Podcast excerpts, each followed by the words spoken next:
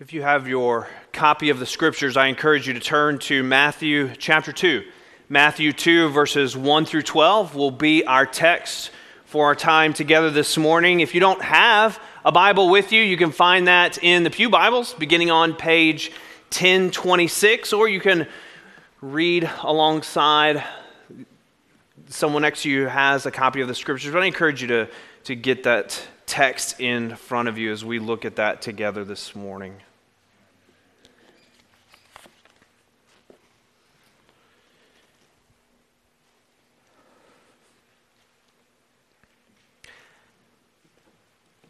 How many of you have heard of the Christmas truce of 1914? All right. Some, maybe a third or so. The, the Christmas truce of, of 1914 was not a formal truce. 1914, the first winter, the first Christmas of what became known as the First World War.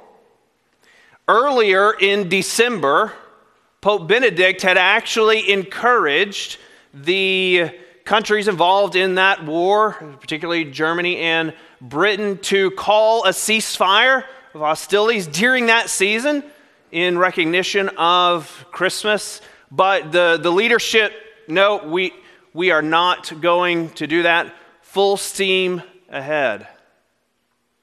But it was the soldiers themselves along the Western Front, beginning on Christmas Eve, who called an informal truce of sorts. Many German and British troops sang Christmas carols to one another across the lines. They're in the trenches singing to one another. Some of the German soldiers putting Christmas trees up on top of the wall with the lights, and the British soldiers like, What's going on here? Is that a, is that a threat or what? And they realized that this was a, a temporary truce. The next day, it, it continued on Christmas Day some of the troops in some of the locations on that Western Front began venturing out into no man's land. And they exchanged gifts that they had received from back home with one another. They sang Christmas carols together. Some of them engaged in a friendly game of soccer, football, as they call it. Some of them used that time in a more sobering way burying their fellow soldiers who had died in that no man's land. This so called truce, Christmas truce of 1914, came five months after the outbreak of the war in Europe. And one, is the, one was one of the last examples of the outdated notion of chivalry between enemies in warfare. It was never repeated again. The leadership on both sides saw to it that disciplinary action would be taken in 1915 and beyond if similar actions were taken.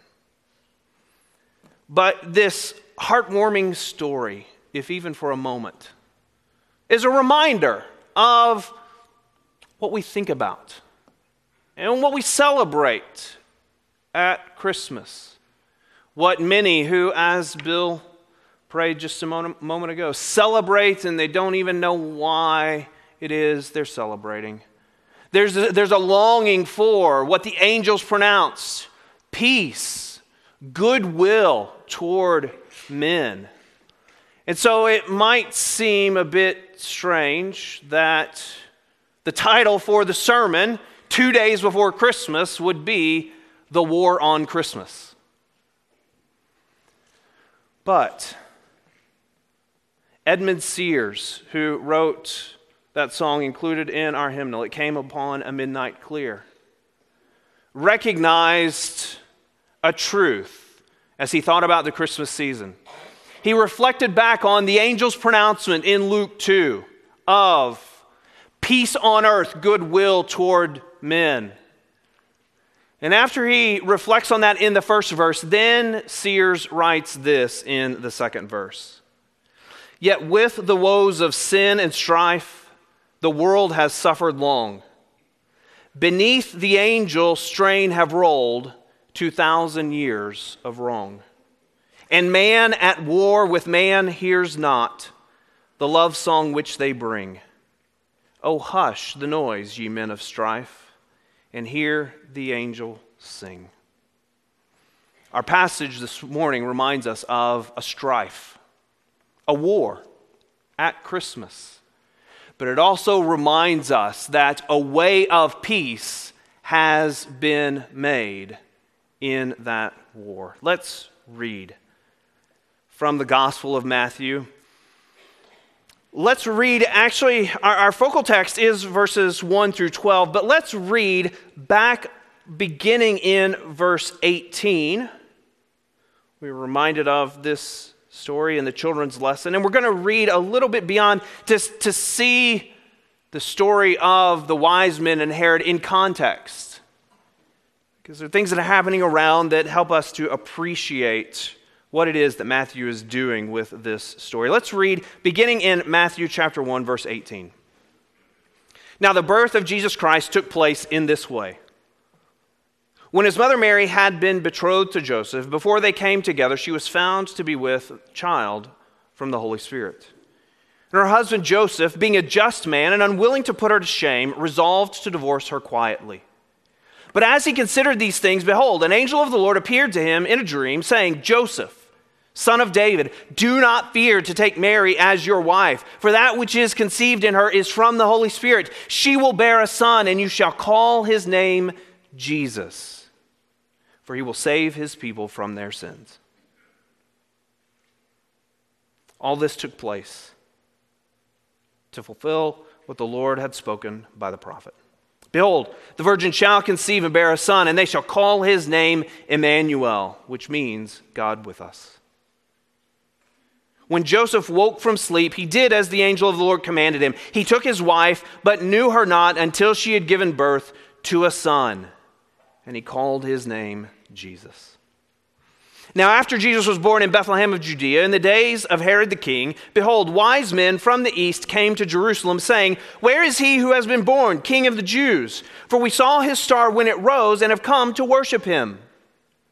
When Herod the king heard this, he was troubled, and all Jerusalem with him. And assembling all the chief priests and scribes of the people, he inquired of them where the Christ was to be born. They told him, In Bethlehem of Judea, for so it is written by the prophets. And you, O Bethlehem, in the land of Judah, are by no means least among the rulers of Judah, for from you shall come a ruler who will shepherd my people Israel.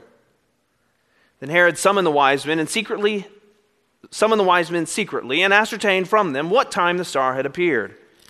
He sent them to Bethlehem, saying, Go, search diligently for the child, and when you have found him, bring me word that I too may come and worship him.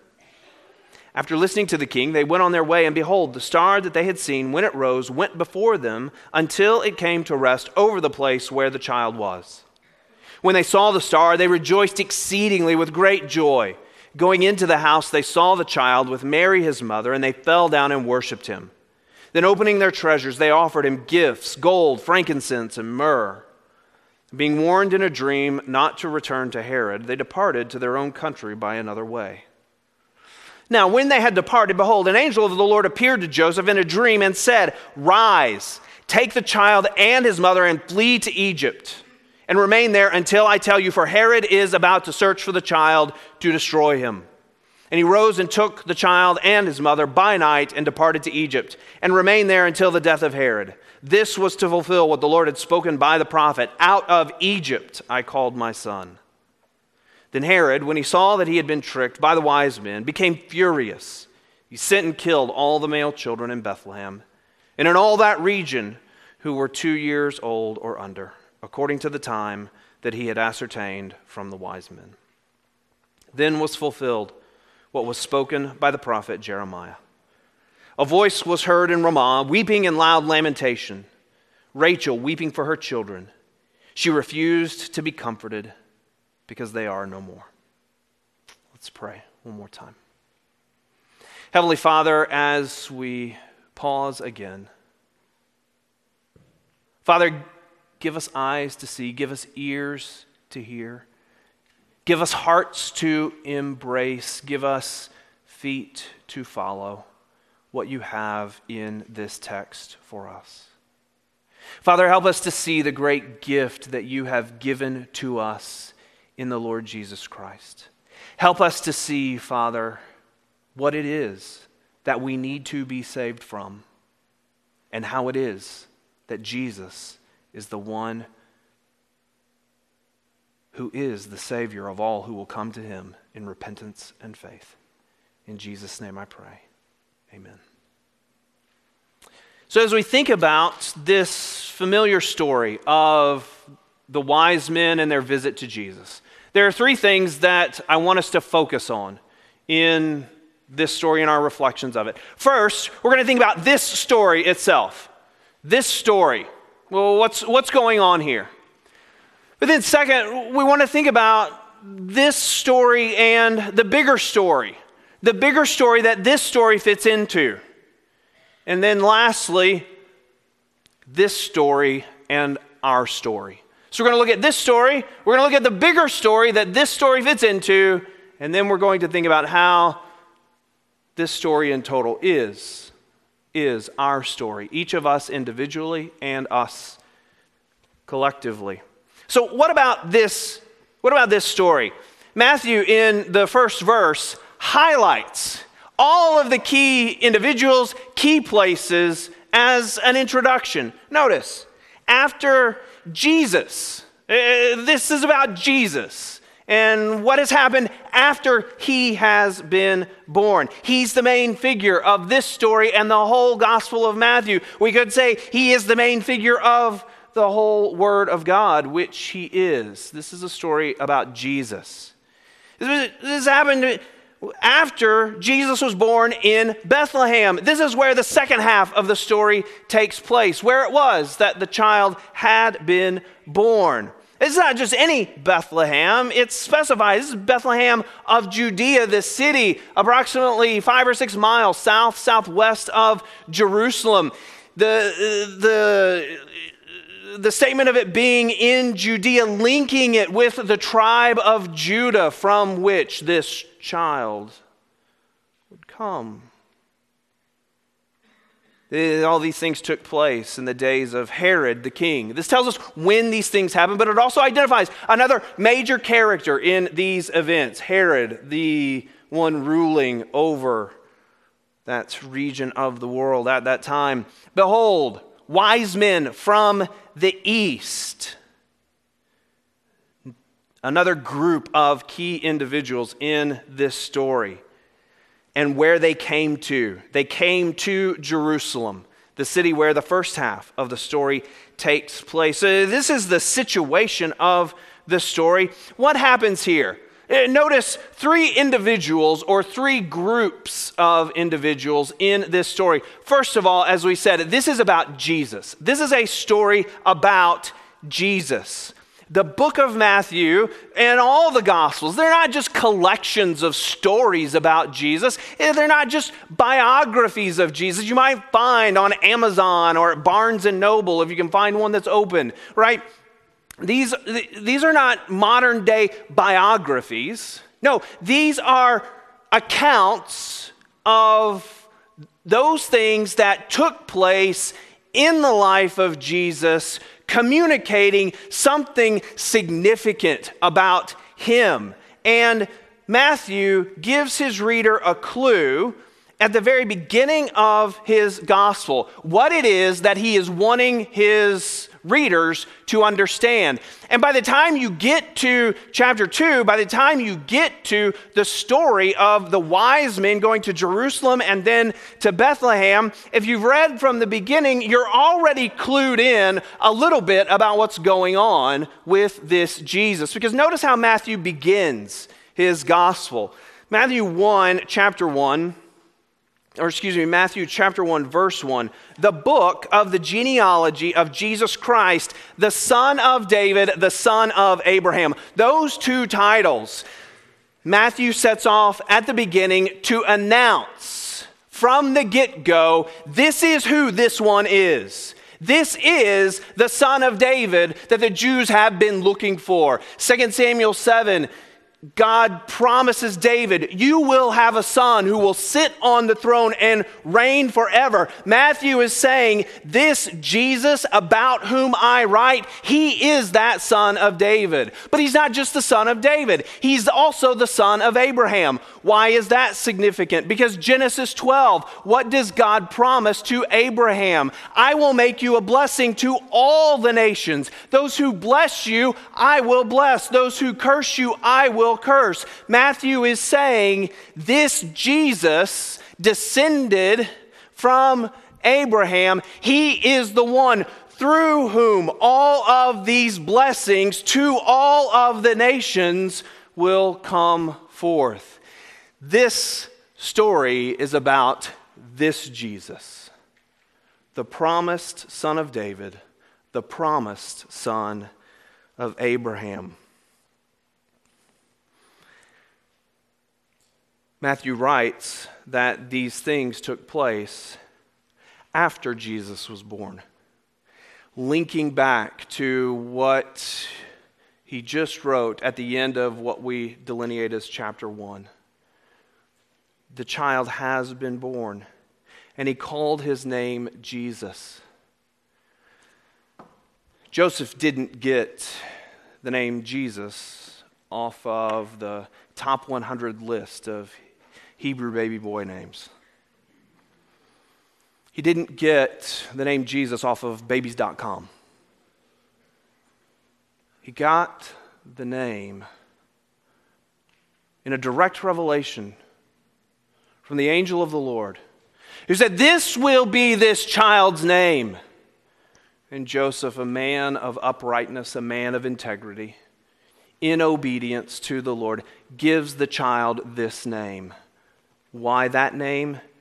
Because in Hebrew, Aramaic, it is Yeshua, what we read in the Old Testament as Joshua, which means the Lord saves. This is the one through whom the Lord will save. This is not just the one through whom the Lord will save. This is Emmanuel. This is God with us. This is God who saves. So that as the reader of Matthew's gospel comes to the account of the Magi and Herod and the Christ child. We're told this.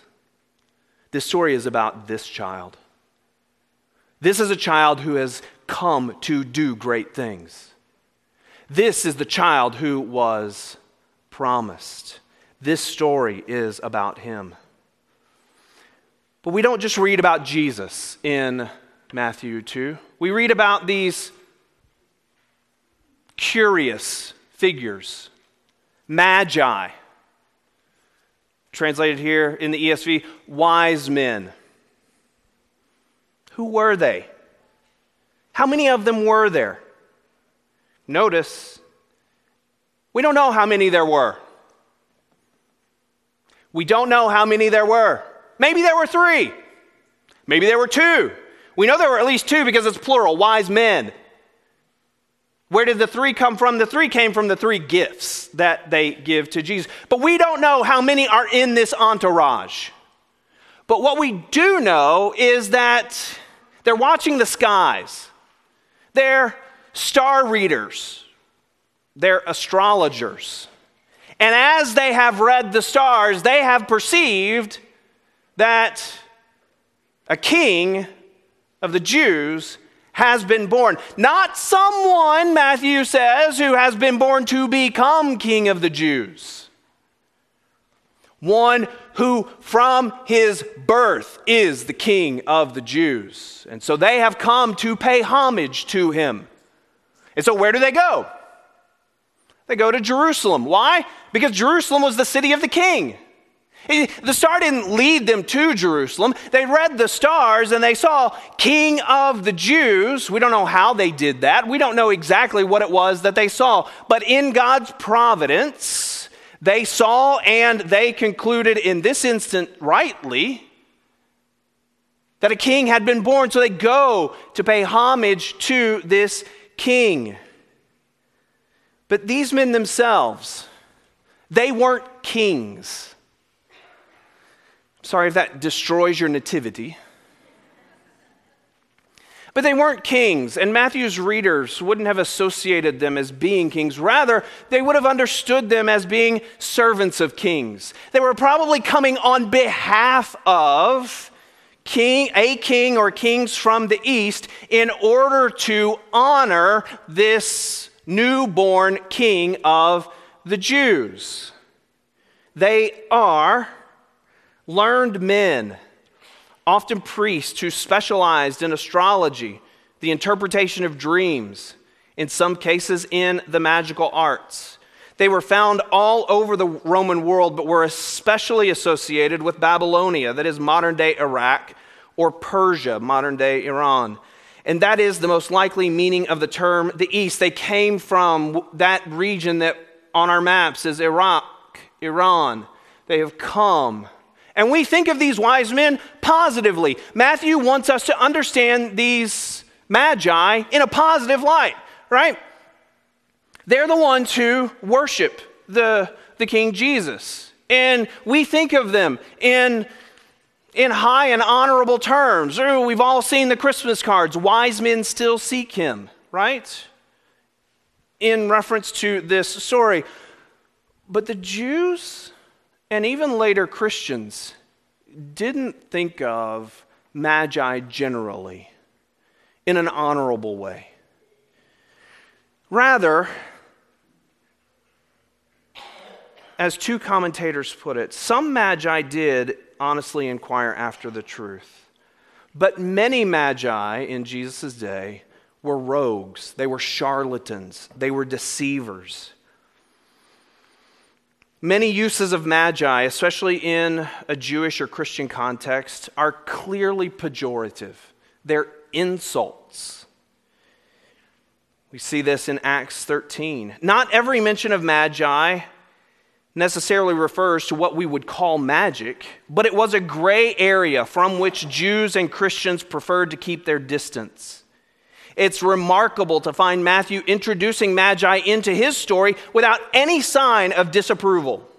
However widely respected the Magi may have been in Mesopotamia and in the Greek and Roman world, their title was not one which a careful Christian would willingly introduce without warrant into his account of the origins of his faith we, we think of these magi respectively because of the way Matthew presents them, and so we should because of how they responded to Jesus. But that's not how the, these supposed wise men were commonly understood in the days of Jesus, and as Matthew writes his gospel. They, it's almost like they're Matthew's Samaritans, right? Jesus tells that story, that parable in Luke of the Good Samaritan to shock his audience that it would be the Samaritan, not the religious leaders who would do what is right. It's almost as if Matthew is doing something similar here with the Magi, because uh, Jews and later Christians didn't generally associate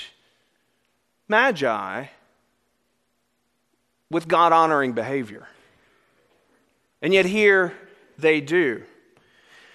This is a contrast to the other key figure in this story, Herod. Who is this Herod? We know him as Herod the Great. Herod the Great, as he's now called, he's born in 73 BC, named king of Judea Palestinian region, including Jerusalem and Bethlehem, by the Roman Senate in 40 BC. By 37 BC, he had crushed, with the help of Roman forces, all opposition to his rule.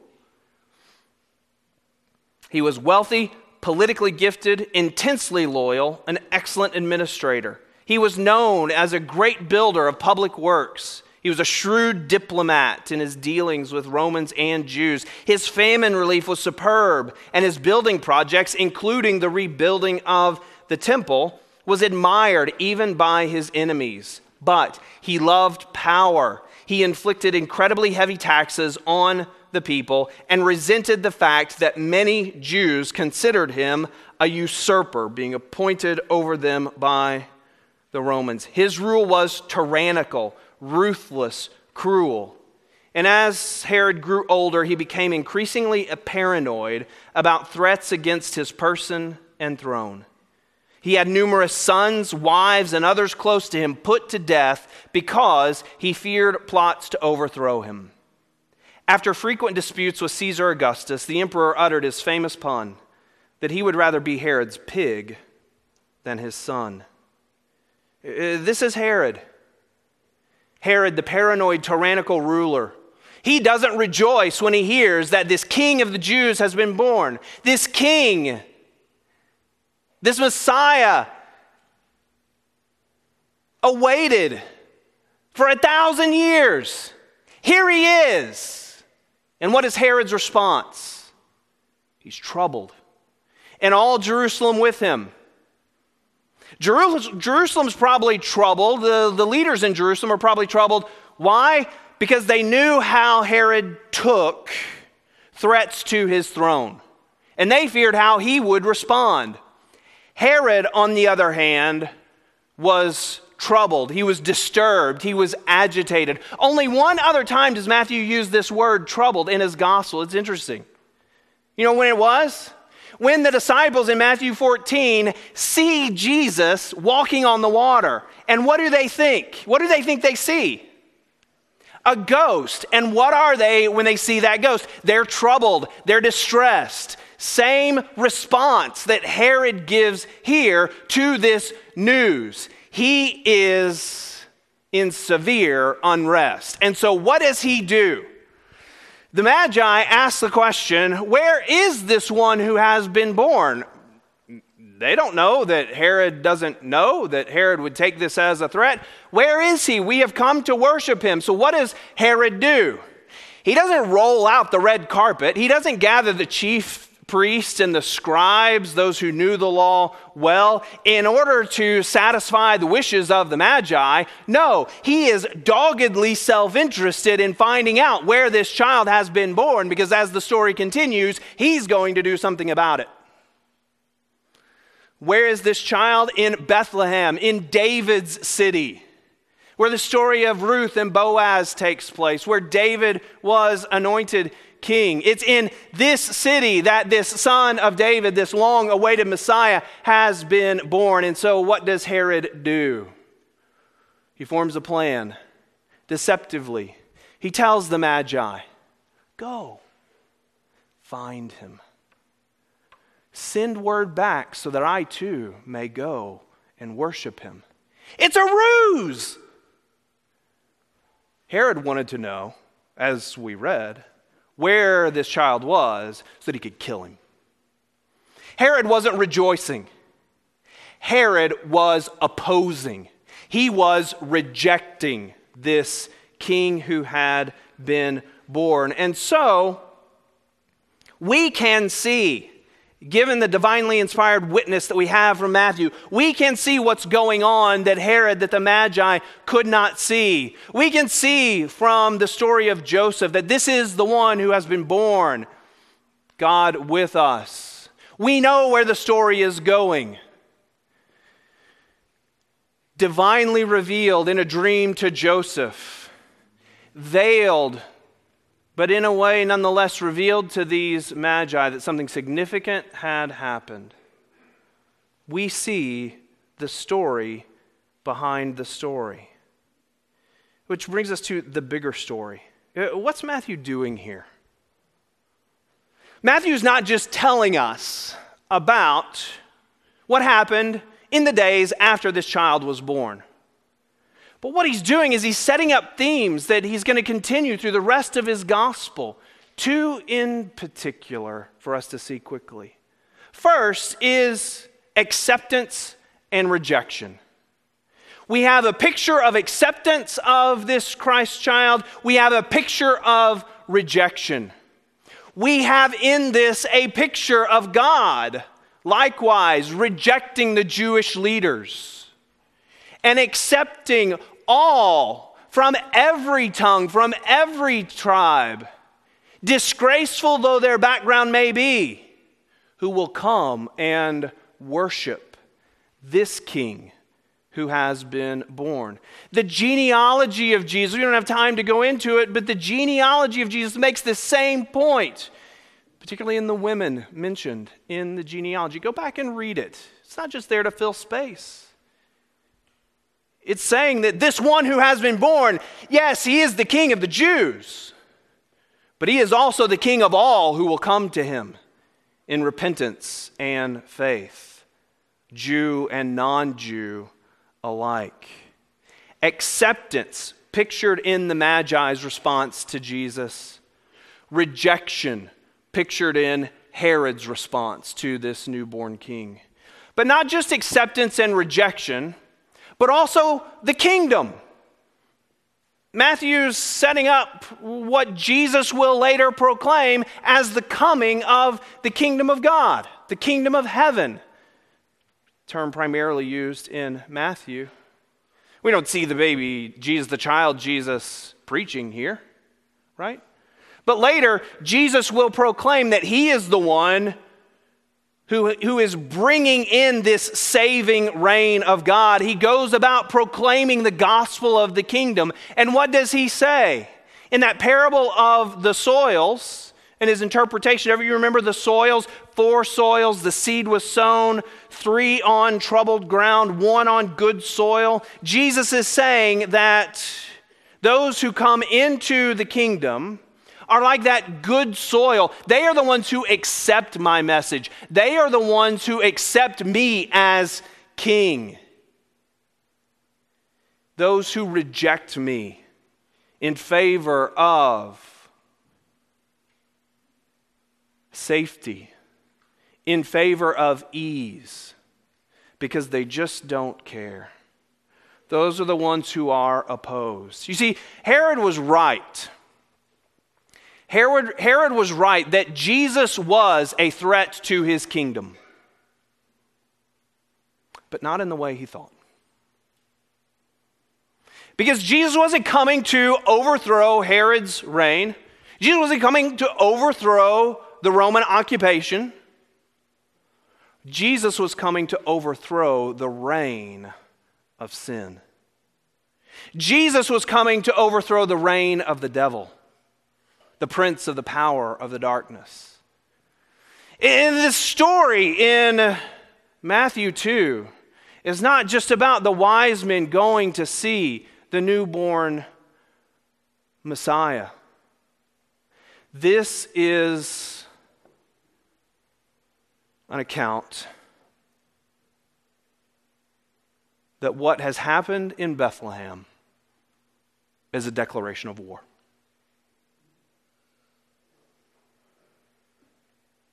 The wicked one, the one who is a liar from the beginning, Jesus calls him. He knew there was coming a day. He knew there was coming one of Eve's seed to crush his head. This is why Satan hates babies, he hates children. There's a whole commentary on that. But he especially hates Hebrew children. When Pharaoh had the Hebrew midwives kill those baby boys as they were born, that wasn't about Pharaoh clinging to his kingdom, though it was in part.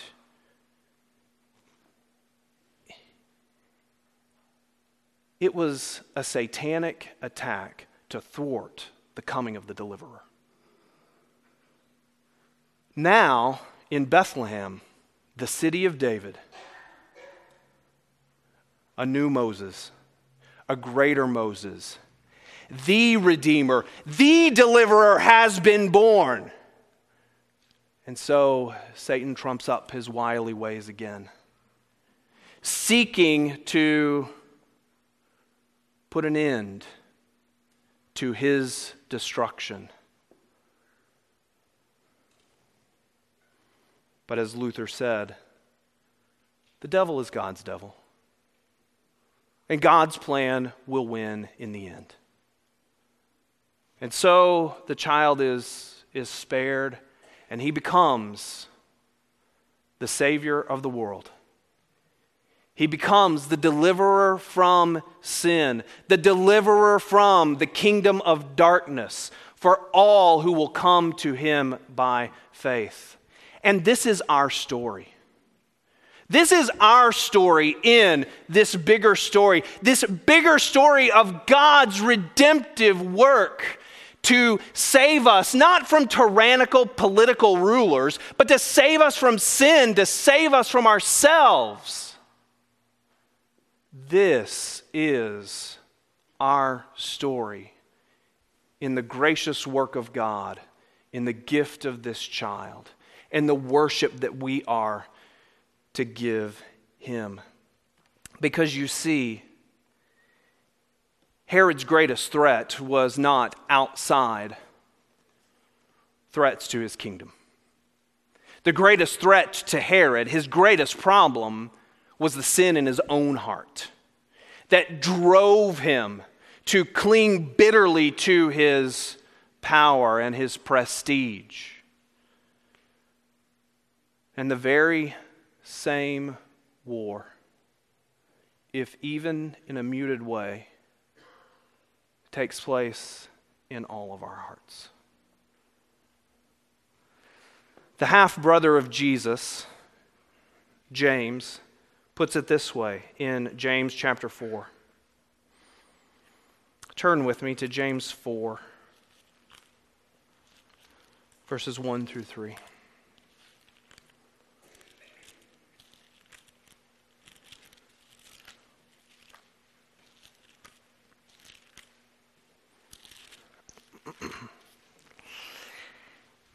As you hear James write, listen for the echoes of Herod's wicked devices.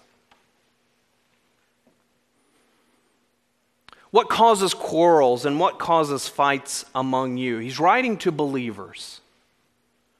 What causes this dissension in your midst? Is it not this, that your passions are at war within you? You desire and do not have, so you murder. You covet and cannot obtain, so you fight and quarrel. You do not have because you do not ask. You ask and do not receive because you ask wrongly to spend it on your passions. You see, what James shows us is that in the end, we're all little Herods. Uh, there's a war of desires within our hearts and we're striving to build our own kingdom, our own kingdom of cards that will fall at a breath and will doggedly protect it. However, we might. It is this that Jesus has come to rescue us from. And so, what do we do? What do we do? First, we must all repent. We must all repent of our Herodian hearts, our hearts that reflect sinful wickedness. This happens in two ways. This affects us in two ways. For some of you this morning, your Herodian heart is demonstrated in your opposition to Christ, just like Herod was opposed to Christ. may not be active opposition, it may be just disinterest, don't care. But this one who has been born, who is Emmanuel, who is the deliverer, there is no middle ground with him. There is either acceptance or there is rejection. And so, not accepting Jesus, not trusting him as your deliverer, as your king, that is to oppose Jesus. But there's hope. There's hope. But before we get to that hope, quickly, this Herodian heart affects others as well. Eh, many of you here this morning, you're not opposed to Jesus. You love Jesus. You're trusting Jesus. You want to follow Jesus. And we have the promise that God has given us new hearts. He has given us a new birth so we might love and follow Jesus. But our hearts are not yet fully transformed. We still struggle with sin. We still give in to temptation. We still show evidence of that Herodian heart. And so we too we too must repent. We can't look at Herod and say, he should have known better. We have to look at Herod and say,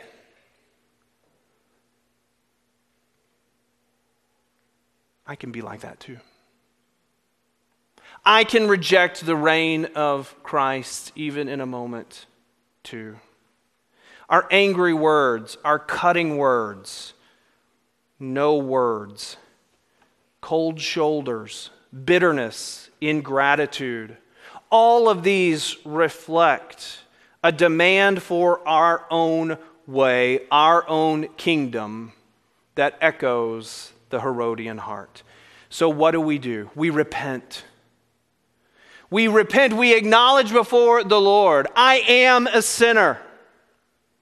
I need to be rescued. We're trusting in Christ, we're convicted of our sin, we still repent. Repentance is an ongoing, lifelong practice. We repent of our Herodian heart, but we also worship. This story is our story because we are also invited, not just to turn away, but to turn to Christ and rejoice in Him. The good news of Christmas in this particular story is the good news of the Magi's role. The Magi, despised by so many, and yet, under the inspiration of the Spirit, here they are as models of worship, telling all who will hear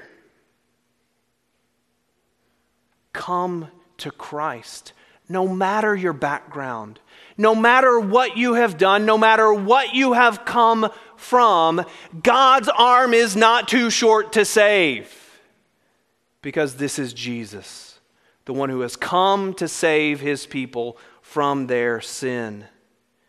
The promise of Christmas was the birth of a child king. The promise in the war on Christmas is the gift of a new birth, a new birth of hearts that love and follow Christ. What did the Magi do? They went to Bethlehem, guided by the star, to the place where the child was. They went into the house and they fell down and worshiped. They offered these gifts of gold, frankincense, and myrrh to this king. The Magi probably, in truth, the Magi probably were not honoring him as divine. They didn't know all of this that by God's grace we know from the disciple Matthew. But rather, they are pointers. They are pointers to how one should respond to the newborn king. Don't be like Herod, be like the wise men. Don't reject Jesus. Don't oppose Jesus. Don't seek to thwart the reign of Jesus. Fall down in worship at this King of Kings and Lord of Lords. But not only worship this King who has come and given himself for his people, but also worship this king who will come again. Because not only has he come, but he is coming again. He is coming again to rescue his people. As the writer of Hebrews says, not to deal with sin that has already been dealt with, but to gather his people who are anxiously awaiting his appearing. So we worship the king who has come, we worship the king who is coming. If you are here this morning and and you're you have questions about something that we've thought about this morning. You're wondering, what does that mean? What does that look like in my own life to repent of my heart like Herod's, my own trying to build my own kingdom, have my own way? What does that look like? I would love to talk with you. I'll be in the foyer after the service. Love to sit down and, and talk with you. But as we conclude, and we think about how we might, what this repentance might look like, and how we might worship this Christmas season, this King who has come and this King who has come again, we're going to sing a familiar hymn. Not a Christmas hymn, but, but a familiar hymn Come, thou fount of every blessing. You'll notice that we've provided the lyrics in the bulletin this time. Normally, we, we sing, when we sing the song, we sing it out of the hymnal on the screens. The words will also be on the screens. But if you look close, closely, you'll notice there's an extra verse. Now, eh, almost always when we sing a hymn, we sing all the verses that are there, right? So some of you are probably thinking, oh, great, we sing all the verses, and now they're even adding another verse for us to sing. Well, actually, what happened was when Robert Robinson wrote this hymn, he wrote it with four verses. It became customary shortly after he wrote it for it to be published with the three that we typically sing. But we've added the fourth that has been recently modernized, still faithful to his meaning, but with more modern words. We've added it to sing this morning because of the way that it strikes a worshipful tone for looking ahead to the King who will come again. The first three verses acknowledge that we need God's work to continually conform our Herodian hearts. But in the fourth verse, we celebrate the fact that there is coming a day when we, whose hope is in Christ, will be fully transformed, will be with him and like him when we see him as he is. So after I pray, let's sing this prayer this prayer for God to be at work now in our lives, and also this prayer of anticipation for that great work yet to come. Let's pray.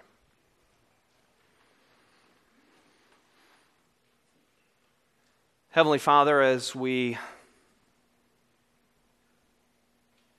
transition, as we prepare to, to sing, as we prepare to sing about the things that we have just thought about, as we prepare to sing a prayer for you to continue the great work that you have started in the lives of your people. Father, open our eyes to see where it is that we're demanding our own way where it is that we're demanding that things be the way that we think they ought to be, and we are opposing you as Herod opposed this newborn king. But Father, help us also to rejoice. To rejoice in the promises that you have made, to welcome all who will come to Christ by repentance and faith the promise of the new birth that Christ has made possible by his death and resurrection. Father, help us to, to glory in your great work for sinners like us. In Jesus' name we pray. Amen.